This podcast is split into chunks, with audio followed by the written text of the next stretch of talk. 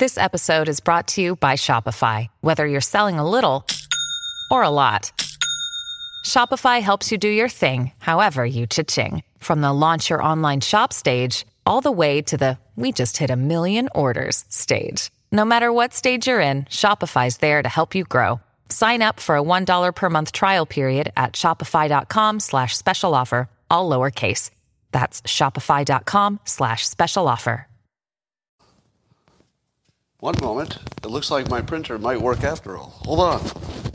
This could be exciting.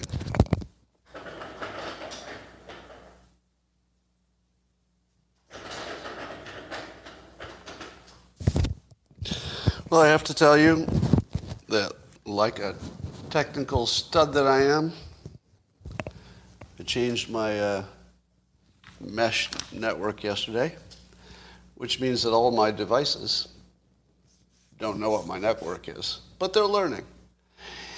So, today we'll be going for the backup plan, but not until the simultaneous sip. And all you need for that is a cup or mug or a glass of tank or chalice, stein, canteen, jug, or flask, of vessel of any kind. Fill it with your favorite liquid. I like coffee. And join me now for the unparalleled pleasure. It's called the dopamine hit of the day, and it's called the simultaneous sip. It's going to happen now. Go. Oh, yeah. Oh, yeah. Um, let's take a vote. How many of you would like to see me raise my printer above my head and throw it vigorously onto the ground on the tile floor, breaking into a million shards, which I will then have to walk, uh, walk through with my bare feet? No? I'm seeing lots of no's. This, is, this actually tells a lot about my audience. Half of you want me to destroy an expensive piece of equipment in front of your eyes, and half of you say, no, we don't want to start the morning that way. Well, let's see. Let's, let's leave it to uh, fate. Oh, good. My, my backup plan actually works, so, we're, so the printer has one more chance. Now, I'm not going to blame the printer this time because it could be user error. Normally, you have to teach the technology uh, how to behave because that's, that really sets the lesson for the other technology. You know, a lot of you believe that if you break one piece of technology in front of the other devices, that it has no effect. Because you think to yourself, well, those other devices, they're not sentient. They have no idea that you've just destroyed another piece of equipment. How is that going to affect them? Well, you don't understand how the simulation works. The simulation will rewrite itself if you make it. All right. Um, here's a story that I think is interesting. So, Michael Shellenberger, as you know, is running for governor. And interestingly, he's running as an independent. Now, the first thing you should say to yourself is independents never win. Am I right? I mean, they have, Jesse Ventura, but it's very unusual. Now, have you ever noticed there's, that there's a theme or a commonality to independent um, candidates? Uh, what is it that independent candidates generally have in common with each other? In the comments, what, what do you know? What, what do they usually have in common with each other? They're not very good candidates. can, can you tell me one Give me an example of one independent candidate who had the, the, full, uh, the full stack. Well, Jesse Ventura came pretty close, and he got elected. and yeah, Trump. Well, you could say that Trump was sort of an outlier. So here's, here's the pattern you should look at. If you're looking at the pattern that independents don't win, that's the wrong pattern. The pattern you should look at is that good candidates always win. That's the pattern. The best candidate almost always wins. or, or at least they're, you know, neck and neck. They might lose by 1%. But the best candidate doesn't come in last. It doesn't matter what party they run in. The best candidate is going to make a big show. So I think what's different about Shellenberger is he's the first full stack um, political candidate I've ever seen. Now, do you, know, do you know what I mean by a full stack? It comes from programming language. There are programmers who know not just one programming language, but they might know everything from you know, the hardware to uh, user interfaces, just, just every component of uh, development. If somebody has all of those skills, which is sort of rare, finding a, quote, full stack developer is sort of like a, finding a unicorn. Um, but if you find one, they're, they're worth their weight in gold because they're so rare. Now, in the political world, what would a full stack candidate look like? Not Ross Perot. Ross Perot has the, uh, has the problem that he sounds like, uh, I don't know, he, he, sounds like a small rodent uh, who's been caught in some kind of a deadly trap. Right? He was short, he was unattractive, and he had a weird voice. He wasn't really a full stack candidate. He was just a candidate who had some solidly good ideas. In retrospect, they were good ideas. And now take, take Shellenberger. Good looking, perfect hair. and he's the only person I know, candidate wise, who's coming uh, into the process, having never been a political uh, you know, official, he's coming into the process with books full of specific solutions for the biggest problems in California. He's actually looked at all the things you can do and figured out what are the good ones. Who the hell else has ever done that? I mean, seriously. Who else can communicate so well that they can write best selling books all day long? Can understand the, the, the technology and the complexity of very complicated things and, and simplify it to the point where the public can understand it perfectly?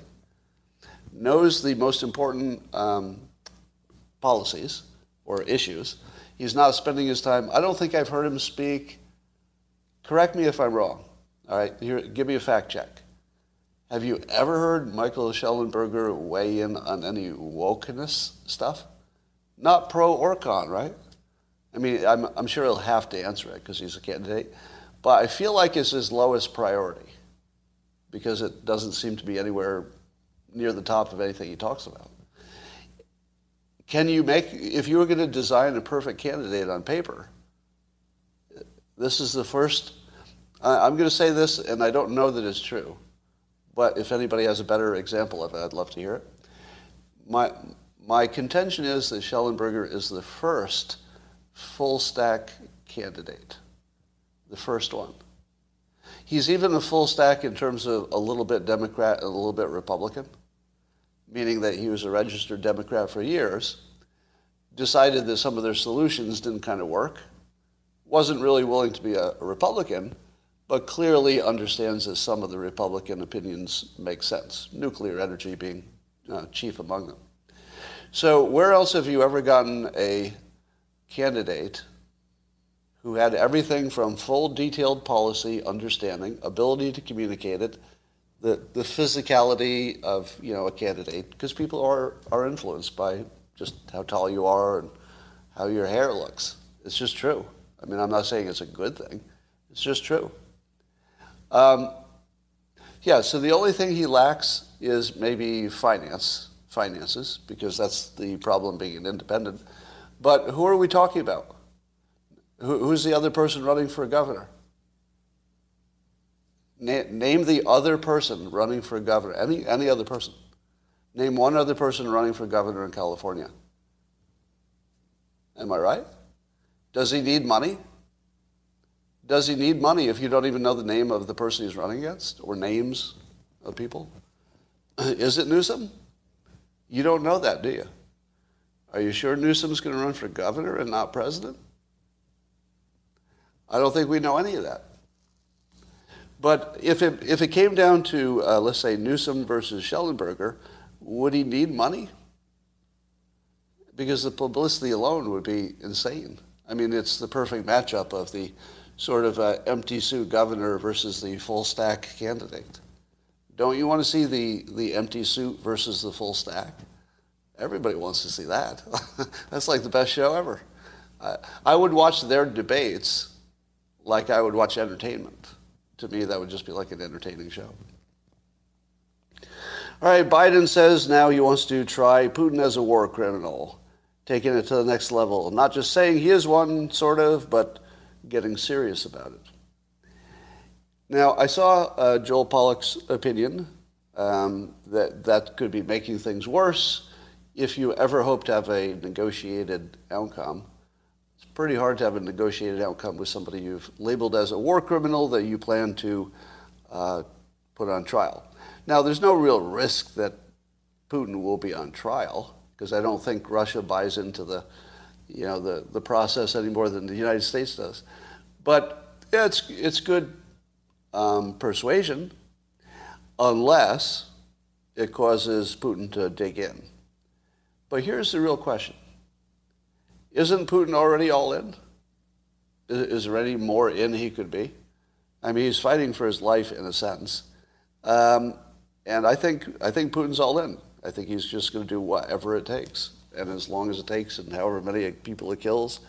And I don't think that uh, anything will happen to him war crime wise. So this is the sort of thing you could imagine would move the needle and make us a lot more dangerous. But my, my personal view is that Putin's already a 10 out of 10 for danger. I don't think he's going to go to nuclear because that doesn't work for him. And he's still winning.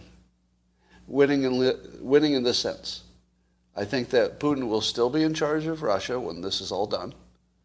Russia's economy might be quite degraded by then, but I'll bet his popularity will be high. His personal life will be great. He'll be seen as a hero eventually, if not right away, because he can control the, the media. So to me, it looks like he's nowhere near losing. So I'm not too worried about the war crimes thing because, you know, all, all that really does is says it's going to be hard for him to travel, I guess, and, and uh, get any respect in the world. I do think that Putin is done as a respected leader, if he ever was. I suppose that's a matter of opinion. But don't you think that he will no, no longer be invited to anything unless they need unless they need his energy? In which case, if they need his energy, then it'll go right back to normal as soon as they can. Yeah, yeah, we'll buy your energy. Uh, well, uh, speaking of Russian atrocities, so it does appear uh, there's more and more evidence that the Russians are committing war crimes. But let me ask you this. Uh, name the war that didn't have any war crimes on both sides. Do you think there's ever been one? Do you believe there's ever been a war, like a serious war, where there weren't war crimes on both sides?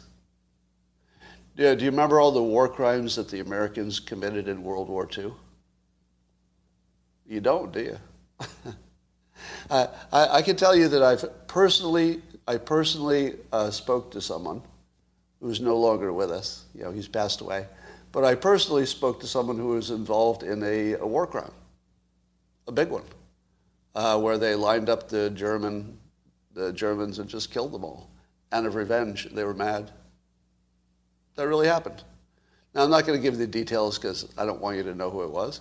But a real person who was really there at, you know, during the, the, the, the crush across the, Europe to end Germans, uh, Germany's run. So he was there. He was in the middle of the action, and he was personally involved in a, in a massacre of uh, captured German uh, soldiers at the end of the war. It was the end of the war, and he, they killed him anyway. Now, did you ever hear about that war crime? No, because do you know why? Do you know why the Americans murdered uh, the Germans? because they discovered that the Germans had committed a war crime. They, they found uh, literally hot evidence, meaning the bodies were still warm. So the Germans had just massacred a bunch of captured uh, prisoners. And then the Americans captured the people who had just murdered the captured American prisoners. How do you think that went? The bodies were still fresh. They had just been murdered. And that's when the Americans, you know, captured the situation and captured all the Germans. Do, do you know what the uh, do you know what the most chilling sentence I've ever heard? It came from this individual. And I asked him one time, did in World War II, did you take prisoners? Because to me it seemed unlikely. To me it seemed that taking prisoners when you're you know marching across Europe would slow you down, wouldn't it? And why would they want to be slowed down? My assumption was they just murdered all their prisoners. I don't know that, but I'm just thinking from a practical perspective, they probably murdered their prisoners. And so I asked him about his experience, and he said, you know, did you actually capture Germans and then take care of them, and like everything was fine? And he said, oh, yeah, yeah, yeah. Yet he told the story about capturing one particular German soldier, and the German soldier was friendly, basically, because he was caught, and, you know, the war was winding down, and he wasn't posing any danger, and they just had sort of a friendly interaction with him, right? He, I think he was an officer, but they had a, a, a somewhat professional interaction. Just took him prisoner. He said, "Yeah, yeah, no problem. We just took him prisoner. It was nothing." Then I kept asking him because I was a little skeptical that they really took prisoners. And then he told me this story about liberating a German prisoner of war camp and finding, and they looked for the prisoners and they couldn't find them. And they said, where, where are all the prisoners? And finally somebody pointed to a train. I guess there, there was a train that went through the, or next to the, uh, the camp. And they opened up the doors of the, the train and all of the dead, recently machine gunned prisoners fell out, dead. They had put them in the trains to take them away because the, you know, the American forces were coming. They were going to remove them, but they didn't have time. So instead, they machine gunned it. And so, as the person I was talking to described this, he said, and we opened up, you know, the, the train cars, and the, and the bodies of the Americans just fell out. They'd been machine gunned. And then I heard the most chilling sentence I've ever heard. And he looked at me and he said, that day, we didn't take prisoners. That day, we didn't take prisoners. That was World War II. You know, the good one, where everybody was awesome and, and there was good and evil, and we were the good guys and they were the bad guys. It's war. It's fucking war, right? There's no such thing as an atrocity in a war because it's all atrocity. Here's something that really fucking pisses me off that you can watch scenes of adult men ripped apart by shrapnel and God knows what, and you go, oh, that's just war. That's just war. But then you see a civilian dead on the street. That's an atrocity. That's an atrocity. No, it's all fucking atrocity. It's atrocity from top to bottom. There's no non fucking atrocities in war. We just have people that we don't give a shit about. It's called adult men. We don't give a shit about adult men. No matter how many of them die, we say, well, that was a war. How'd the war turn out? Who won the war? But as soon as somebody who's not an adult fucking man dies, gets a goddamn splinter, it's a fucking war crime. Not cool. Not cool. It's either all war crimes or there's no war crimes. Fuck you if you think that some of them are good deaths and some of them are bad ones. Fuck all of you who think that. Like, I don't even care about the fucking bodies piling up because they're just an example of a larger evil. The reason I don't care is not because I don't have empathy, the opposite. It's the opposite. My empathy is much greater than that because I have an empathy for the fucking soldiers. What about the soldiers? We don't care about the fucking soldiers, right? We talk about, oh, there were a thousand civilian deaths, a tragedy, a tragedy, probably undercounted. But we're talking about tens of thousands of adult men getting ripped apart. Even the ones who don't die are never going to be the same. The ones who don't even get wounded are never going to be the same. Every fucking man in that battle is destroyed. They're all wounded. All of them. They're all wounded. They're not coming back. They're not coming back the same, and there are millions of them. Fucking millions of them. Yeah, let's talk about the, the picture of the little uh, toddler who died on the beach. Tragedy, not, not minimizing it. But why do we pick and choose? Like, oh, that's an atrocity. That's a war crime. Oh, that's just a, that's just a battle. That's just a fucking battle. All right, here's what the Soviets have done and the Russians have done, according to Peter Bergen on CNN. These are just some of the things they've done. Um, and the Soviet Union killed over a million Afghan civilians. A million. The Soviet Union killed a million civilians in Afghanistan. Uh, Russia's first war in Chechnya in 1994, 25,000 civilians died in just two months of fighting in, in Grozny, the capital. During the second Russian war in Chechnya, uh, Russian soldiers summarily executed at least 38 civilians in Grozny. And on February 5th, 2000, Russian soldiers summarily executed at least 60 civilians. Now, this, of course, is according to various human rights groups, so I don't know how to, I really don't know how to assess the validity of them. Um, but Peter Bergen thinks they're real. It's on CNN. The International Federation of Human Rights found the Russians in Chechnya engaged in summary executions, murders, physical abuse, tortures, etc. To which I say, it was a war. It was a war. Do you know who's left out? How about the adult fucking men who died? It's not even a fucking statistic. Not even a statistic. It's not even in the fucking story. Don't even care. Oh, adult men? Yeah, just go die. And we'll, we'll make news out of it. We'll, we'll get some content out of it. Um, I didn't expect to be so angry this morning, but I think it was my printer. I think my printer got me off to a bad start. Uh, so the uh, U.S. Um, the, all these financial sanctions stories get a little complicated. Let's see if I can make this simple. But uh, Russia has, you know, lots of rubles that is its own currency, but it also has to hold on to a reserve of American dollars because some things need to be paid for in American dollars.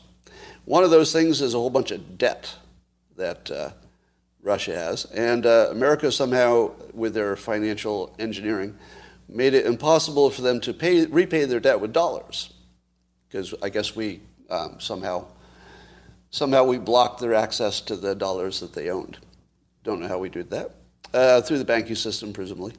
And so um, that's going to push Moscow into either default on their loans, which is a pretty big problem, um, or, given that their US dollars are limited, apparently that's how they buy weapons. so Russia can't fund its war, not weapons so much. I guess they make their own weapons. But in terms of funding their war, they need US dollars. Is that weird? Uh, do you believe that Russia can't fund their own war when they're a weapons manufacturing country and they've got their own currency, that they can't do it without the dollar? I don't know. I'd, I'd like to hear some details on that, but there must be something that they buy internationally that is required to keep the army running. What is that? And who's selling it to them? And why do they only take dollars? I don't know. I have, I have some questions about that. Um, all right, most important thing that's happening today is, as you know, Elon Musk bought over 9% of Twitter, which makes him by far the biggest stockholder. And today he was granted a seat on the Twitter board. Now, uh, let's look at some context. I always thought it was smart when Jeff Bezos bought the Washington Post. Because if you're a billionaire, you want to be able to control the narrative, right? Because big news affects you because you're a big player in the world. And so it just makes sense that if a billionaire can buy a financial organ, they should do it. They should do it because it gives them some control over the narrative. And the Washington Post, like the New York Times, are the, the papers of record, so to speak. So if it's in one of those papers, then it's real. If it's in some smaller publication, well, it might be real, it might not be, but yeah. So, and I also love the competition between uh, Elon Musk and Jeff Bezos. So they're both, they both got rocket companies, both trying to be the richest person. And so far, Elon's rockets are better than, uh, is it Blue Horizon? Is better than uh, Bezos' rockets. But I think Musk just topped him on media control as well. Because Bezos bought the Washington Post, which sort of a, I don't know, a dying industry in a way. Uh, whereas I would argue that having some kind of influence on Twitter and I think Musk will have a lot, is a bigger play. It's a better play. So I, I think that in the battle of the, uh, the billionaires, I think uh, Elon Musk has got a better play. Because if you're to if you're going to try to control the consciousness of the world, Twitter is how you get to all the reporters. All the journalists are on Twitter, but not everybody reads the Washington Post. So I, I feel like he found the right the right lever, you know, the right choke point for influence. Now, given that Elon Musk is not about uh, so much about um, his own message versus free speech, seems pretty consistent about that.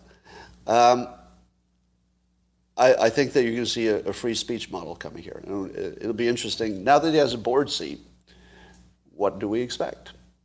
Well, it, first of all, if I worked in the marketing department of Twitter, I would be very worried right now. Because Elon Musk is now replacing everything that the marketing department does for Twitter. Am I right? the, the Twitter stock went up 27% or something. Well, that's what marketing is supposed to do, right? They're supposed to get that, get that uh, excitement up. And so I think, you know, Elon just tweeting and, and being on the board and buying stock and doing whatever he's going to do next, which will also be interesting, I'm sure. Uh, you don't even need marketing anymore. You just fire the whole marketing department. Um, here's what I want to see more than anything, and we might actually see this. If Elon Musk gets enough influence at Twitter, and a board member is pretty influential, especially if you're the biggest, uh, biggest shareholder too, do you think that Elon Musk could get a meeting with the top engineer in charge of the algorithm at Twitter?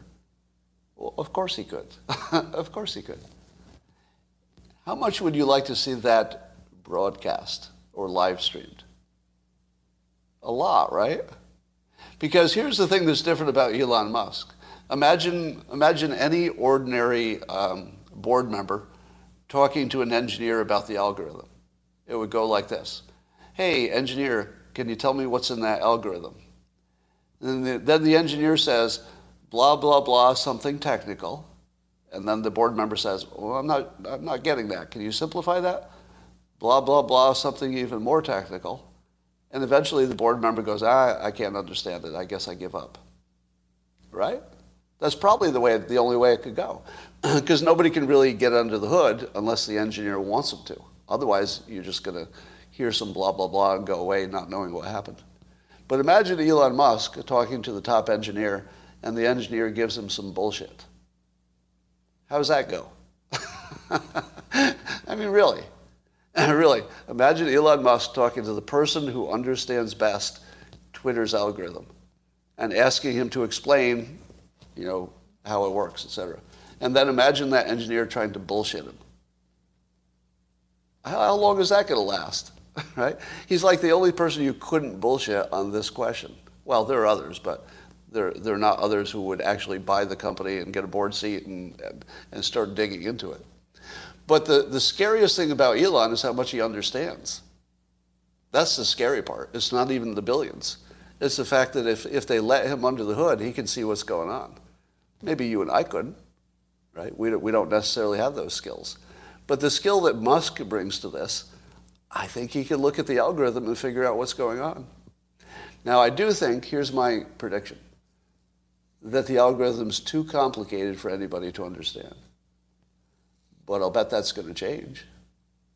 And I think that Musk is, is likely to implement Jack Dorsey's plan. That for whatever reason, Jack Dorsey didn't get done. I imagine there was internal dissent. But, uh, but I think that Musk could probably push it through, and that would be to have a, a user choice on which filter or algorithm you use. You choose the one that gives you everything, you got everything. So I think that's where it's going to go, because that's really the, the most rational way to go. And I, I would expect Elon to go a rational direction. Now, what about the uh, question of Twitter amnesty? What do you think of that? Do you think that Twitter should consider some process for bringing back people who have been banned for life? Um, I think so. I think so. Now, I, I'm not opposed to banning. I just think there needs to be a time limit. Um, because if you do something you know, mildly naughty, uh, maybe you give 48 hours timeout or something, just enough to just enough to get your attention.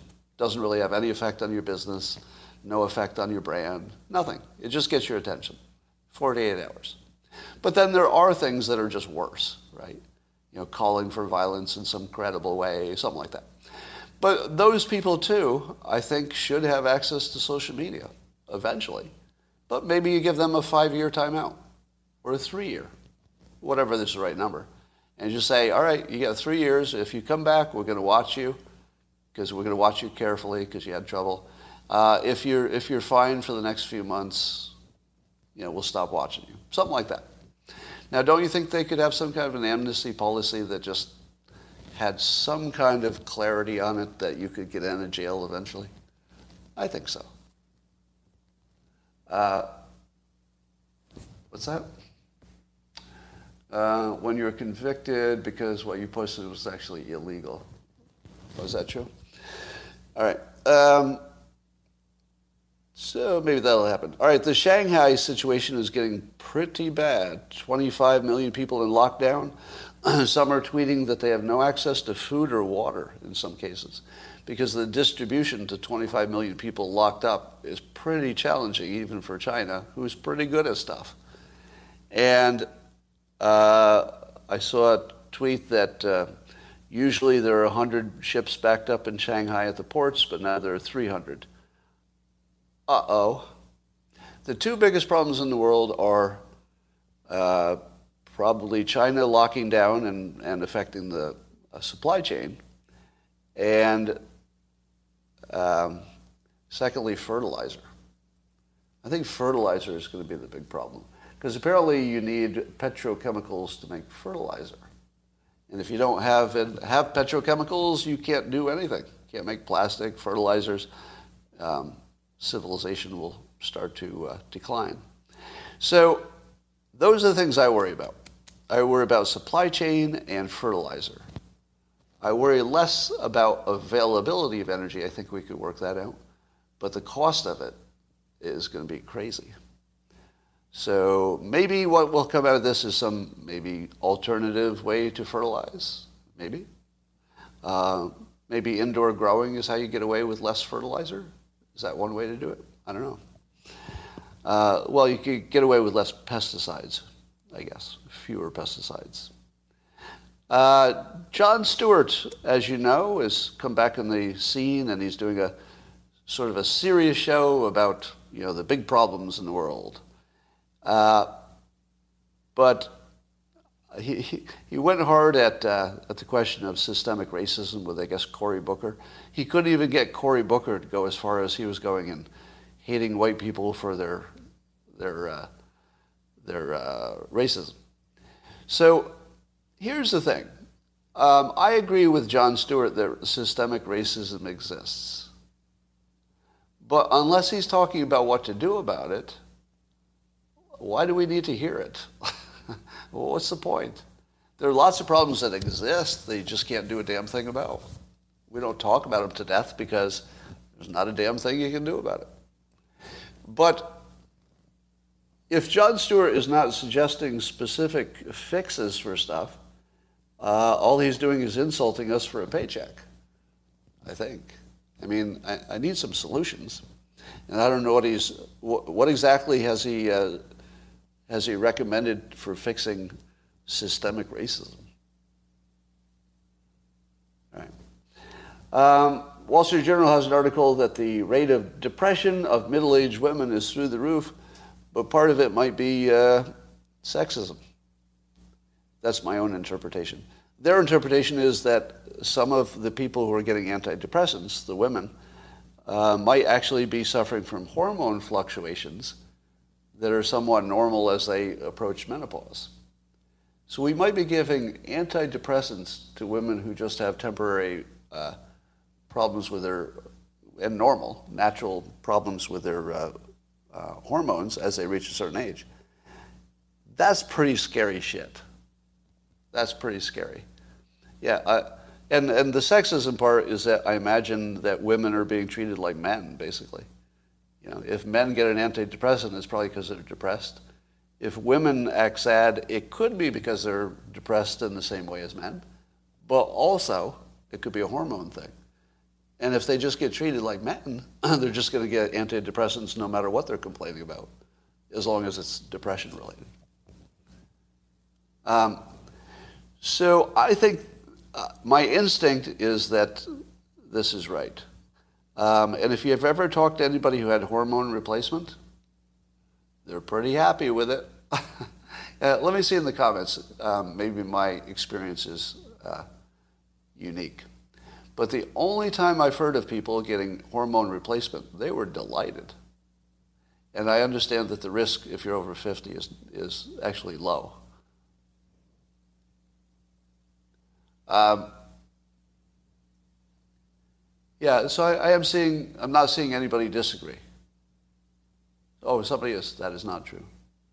Uh, I, I believe the cancer risk is under 50, but over 50, I just read this today, over 50, it actually makes it safer, not less safe.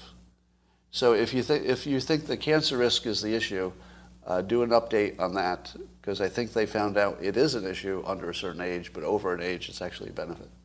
But do, do a fact check on that because I'm not so sure about that. Um, here's the ratio. Um, for, so for women between the ages of 40 and 59, uh, one in five women are on, are on antidepressants. Does that sound right to you? Do you know any women between the ages of 40 and 59 and would you say that uh, only 20% of them are on antidepressants? 20%? That doesn't sound real to me, does it? I feel like it's higher. I'm not sure, but it, maybe it's a California thing, but it feels like it's higher. But let me, let me add something to this. Uh, so the Wall Street Journal says one in five women in that age range are on antidepressants. In my opinion, uh, it's 100% but not antidepressants per se. In my experience, 100% of adults are medicating. They're self-medicating. They're just doing it differently. Some are drinking, some are smoking, some are doing weeds, mushrooms, God knows what. But I don't know any adults who aren't self-medicating, one way or another. so I think this is super misleading when you say one in five uh, are using antidepressants. The other four out of five just don't use those words. Do you think they're drinking and doing drugs because they're so happy all the time without them? No. They're doing drugs and drinking and smoking cigarettes because they're happier with those things. Otherwise, they wouldn't do it. Or at least they think they are. Um, all right, what else is going on? I, I've come to the opinion that uh, we need to reframe the climate change question. Because it used to be there were climate change believers who were following the science, and then there were climate change deniers who were not following the science. What is it now? I think everybody agrees on the science now. Not everybody, of course. But at this point, I think it, the question of uh, climate change is completely transformed into the following categories. No longer do we have people who believe and people who deny. Now we have people who understand economics and people who don't. And people haven't realized the shift yet. And I think the, the nuclear energy shift really highlights that.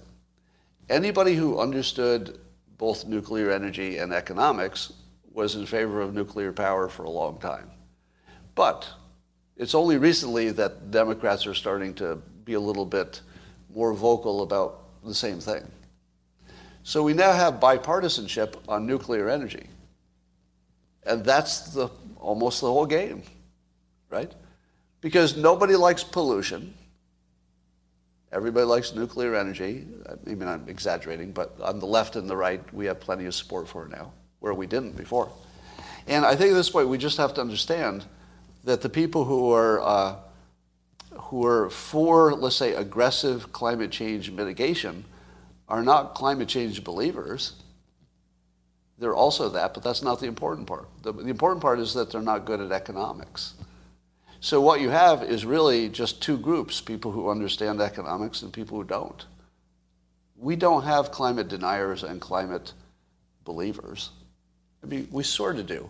But you can see the shift has really moved from believing versus not believing the science to do you even know how to do economics? Because how many of the climate change people thought that we would run out of food if we stopped using petrochemicals? Do you think if I talked to, to Greta and I said, Greta, did you know that we'd run out of food if we get too aggressive on climate change? And that that's worse than even the whatever catastrophe we get from warmer or unstable climate? Yeah. So I don't think she understood that. How many of you knew that petrochemicals were the were the actually a raw ingredient to make fertilizer, and there's not really a better way to do it? How many knew you had to have petrochemicals to make fertilizer? I. Yeah, I mean, I, I knew you needed it to transport it and to mine it, but I didn't know that. Uh, I did. I actually didn't know until today that you directly chemically change the petrochemicals, gas in particular, uh, natural gas, into uh, fertilizer components. So, and then when you add in the fact that the developing countries can't develop, you add in the fact that we'll probably only be saved by high tech, you know, and some high tech solution, and you don't get too much high tech if you don't have a good economy, and you don't have a good economy unless you've got cheap energy. I don't think that the people who wanted climate change understood what it would cost. Had no idea what it would cost. So I think we just have to stop talking about uh, climate denial and climate follow the science and just say some people understand economics and some people don't. And that's it.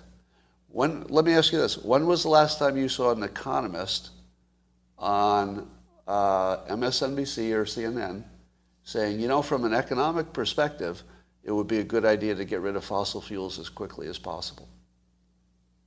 Have you ever seen it?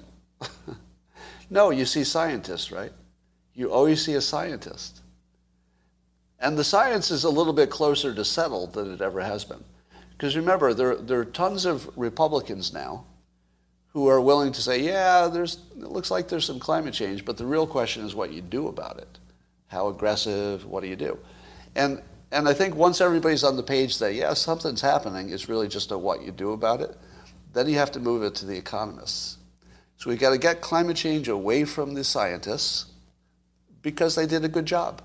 Uh, you don't want to hear that, right? But the entire basis of what I'm saying is that because the scientists did a good job. They figured out a problem and they communicated it until enough Democrats and Republicans believe that the climate is getting warmer and that humans are, are part of it. Now, I know there are a lot of people who don't believe it in, on my audience, but within the professional, you know, the politicians, uh, the politicians, I think the Republicans are largely believe in climate change now. Wouldn't you say? Um, give me a fact check of, let's say, Republicans in uh, the government let's just say Congress. What percentage of Republicans in Congress believe that uh, humans are causing the climate to warm? What percentage of Republicans would you say? I'm saying 25%, 60, 30. I would say 60 to 70. That's my guess. Somebody says 90, and I don't know if you're wrong. I, I wouldn't disagree with 90, actually. I wouldn't disagree with 90. I don't know that's right. I'd say at least 60%. I, I think a solid majority. Now, if you, if you still disagree, just remember you're disagreeing with your own side now. Your, your own side has made a move fairly dramatically in the last few years. And I think some of it has to do with the fact that if, if nuclear energy can be seen as a solution, then I think a lot of Republicans are willing to say there was a problem. you know what I mean? If you're willing, if everybody's willing to go nuclear, then I think the Republicans can say, all right, well, maybe there's a little bit of a problem. Because at least we're doing something smart. At least that's something. Um, Yeah. So I think that among Republicans, they've decided climate change is a real thing. All right, what else we got going on today? Not much. I think we're into bonus territory. Um, what's your side, Scott? I don't know. Podcast on racism. I'm kind of tired of racism. Aren't you? Um, one of the, one of the topics you may notice that I'm avoiding like the plague is the Disney thing and Don't Say Gay and everything. I don't know. There, there's just something about that topic that's, first of all, it's too easy to talk about it. So everybody is, and I don't have anything to add. It's just pure opinion. And if your opinion is different than my opinion, well, what can I do about that? So the, the, the Disney thing is, um, the Disney thing, it just doesn't have any traction for me. Like, I guess it matters, but uh, it just doesn't matter to me. Now, have you been to Disney lately? I can't figure out uh, how they survive. Is it just because there are new, stupid children born every day who don't know that Disney is lame? Because uh, the last time I went to Disney, I was struck by how old it looks. Like it just looks like pre-internet. It, like it all just looks pre-internet, and I'm thinking, uh, how is this going to last in the long run? A pre-internet business, where it's just like physical rides and you know, it's a small world afterward. I mean, there's, there's like one of the famous things is just like puppets singing It's a Small World while you ride a boat past it. That's not exactly cutting edge, is it? I, I'm not sure if I'm talking about Disneyland or Disney World or, or what, but I think they both have the same situation. Um, for very young children, yeah, it makes sense. But I still see lots of adults who can't wait to go. All the time I hear adults say, oh, can't wait to go to Disney. And they use their kids as an excuse. Nostalgia, yeah. Epcot is better? Probably. All right. Um, is there anything I haven't mentioned that you desperately want me to? Are there any topics? Oh, let, let me let me just uh, put a put a bow on the atrocity thing. Um, I don't believe the video of the atrocities from Bucha, the, the people who were left on the street with their hands tied. So I don't believe that's real. I also don't think it makes any difference. Because what I think is happening is that fake atroc- atrocities are being faked because the real ones don't have any video. That's what I think. I think the reason for faking, for faking atrocities is number one, to get an advantage, right? Political advantage. But number two, uh, there probably, almost certainly, are real atrocities, but nobody has a picture of it. So if you can't get a picture of the real ones, is it, is it really unethical to fake one? What do you think? Suppose they knew for sure there were real atrocities, but they can't prove it. So they fake one that's you know video ready and then the world can see it is that unethical? I mean it's a war. I'm going to say no. I'm going to say no. It's a lie. If you want to say all lies are unethical then okay. I, I mean i would accept that point of view. But in my personal opinion it's war. It's war. Know, it's all atrocity. It's all inappropriate. All of it. So i think it is ethical it's ethical within the context of war.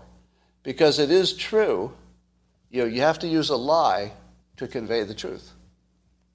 Now, that's what hyperbole is sometimes too, right? Hyperbole is a lie that if you do it right and you're doing it in a somewhat ethical way, the lie is convincing the public of something that's useful to them and, and they should know and you know the world's better off. So um, I'm actually, I'm sort of in favor of the faked atrocities so long as we know that there are real ones. And I think we do know that because it's war. Now, do you remember all the uh, video you saw of the uh, Ukrainian military atrocities? Did you see any? I saw one video of some Russians claiming that the Ukrainians shelled something like a residential building, but no evidence. It didn't sound, didn't look real to me. Yeah. So what are what are the chances that the Ukrainians? Oh, the the leg shooting. That's right. Yes, there was the leg shooting video. You're right. So that looked pretty darn real. I don't know how you could have faked that one. That looked really real. But I also imagine that that sort of thing is because they've seen some bad stuff on the other side.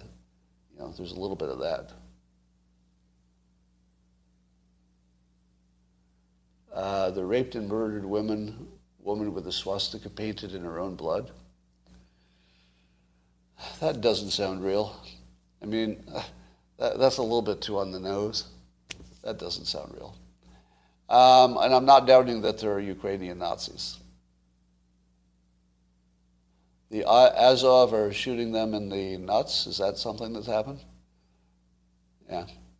I don't know what I would do if I were in an actual war and I captured somebody who had been trying to kill me. I don't know that I could take a prisoner. I don't know. Um, and apparently there's some uh, effort by the Ukrainians to do massive phone callings, you know, cold calling into Russia to try to uh, convince them, uh, convince them to quit the war. So your mind changes in war, yeah.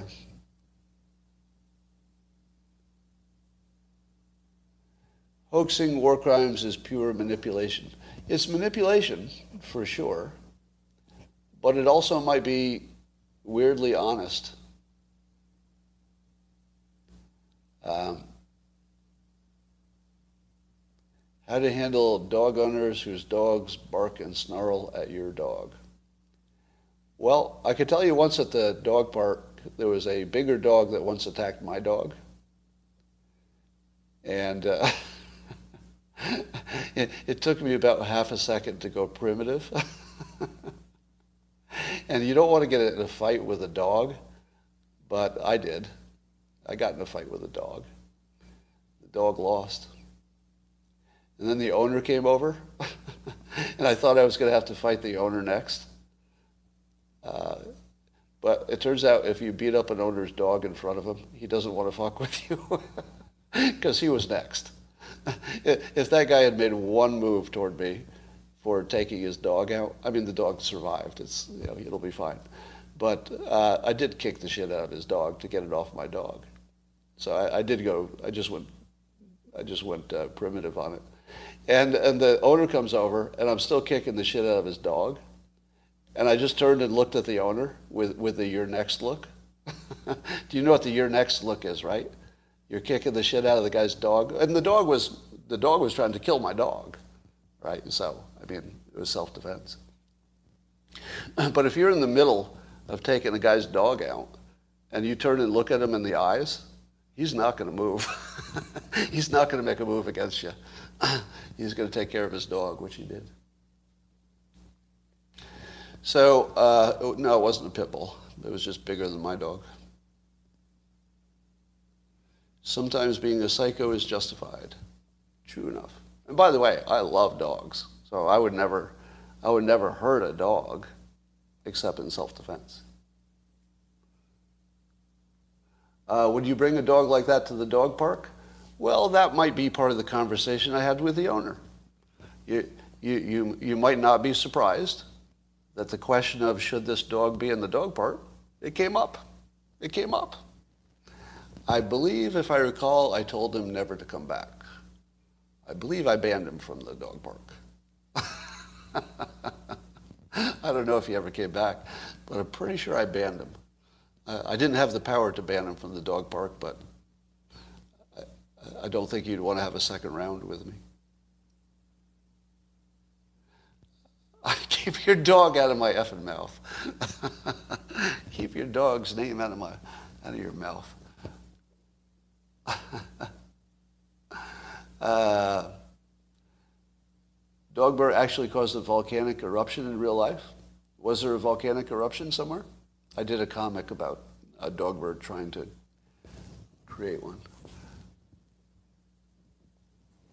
The Philippines' second most active volcano, Taal, erupted on Thursday. Uh, and then somebody tweeted it, uh, tweeted that volcano with uh, my comic. Uh, I'll read you the comic. It was Dogbert talking to Dilbert. He says, uh, Dogbert says, You didn't believe me when I said I hacked reality and acquired godlike powers. So I will demonstrate my powers by making a long dormant volcano erupt in Elbonia's biggest city. And then Dilbert says, Couldn't you use your powers to do something good instead? And Dogbert says, Too late. This is on you. So it wasn't Albonia, but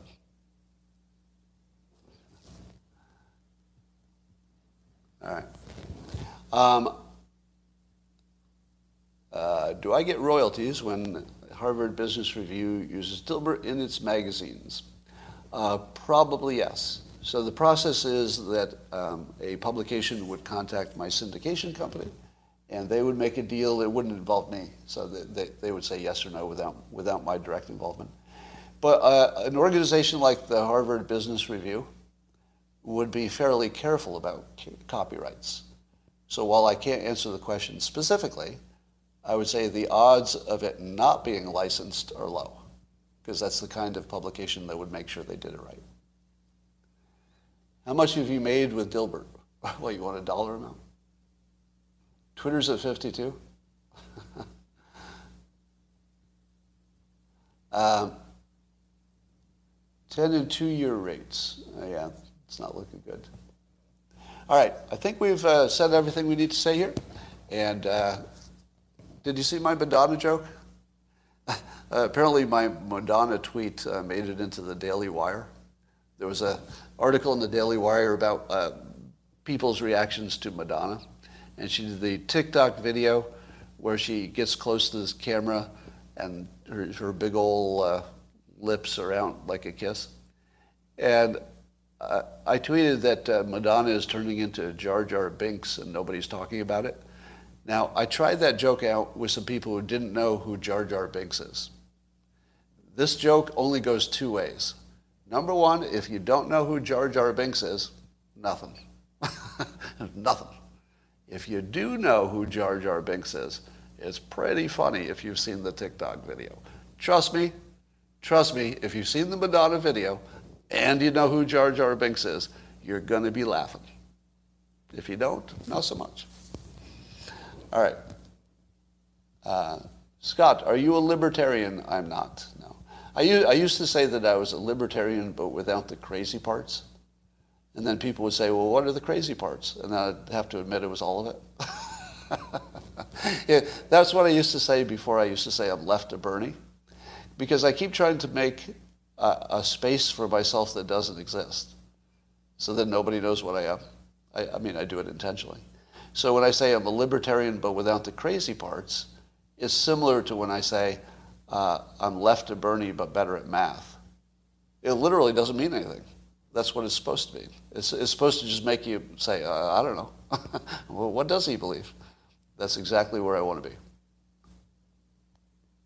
Uh, yeah, there are a lot of people who inhabit a space that doesn't exist politically, but they don't do what I do in public. Um, all right. And uh, YouTube, thanks for joining. And hit that subscribe button if you haven't. I probably should say that more often. Uh, I feel bad that, uh, who, what's his name? Uh, Russell Brand has like millions of subscribers. Don't I deserve at least a million? YouTube, come on. I deserve at least a million. Yeah, Russell Brand has 4.5 million subscribers. At least a million. Just one million, that's all I ask. Because I believe my content is better than Russell Brand's, except his is more entertaining. He does have that over me. But I think mine is smarter. According to me. All right, that's all for now. Uh, yeah, he is better than me. I'll give him that. Yep. I hate to admit it. I, I hate it when somebody does the same job I do, and I just have to admit they're better. It's like uh, uh, Bill Watterson cartoonist for Calvin and Hobbes. Like, I want to be able to argue that I was a, am or was a better cartoonist, but I'm not, and I won't be. He's just better. So sometimes you just have to accept it. That's right, Erica. I'm just different. I'm different. I'm not worse. I'm just different. he described Larry Flynt as behealed, bewheeled. His verbal skills are crazy, just off the charts. All right. Um, and that's all for now, YouTube, and I'll talk to you tomorrow. I love you all.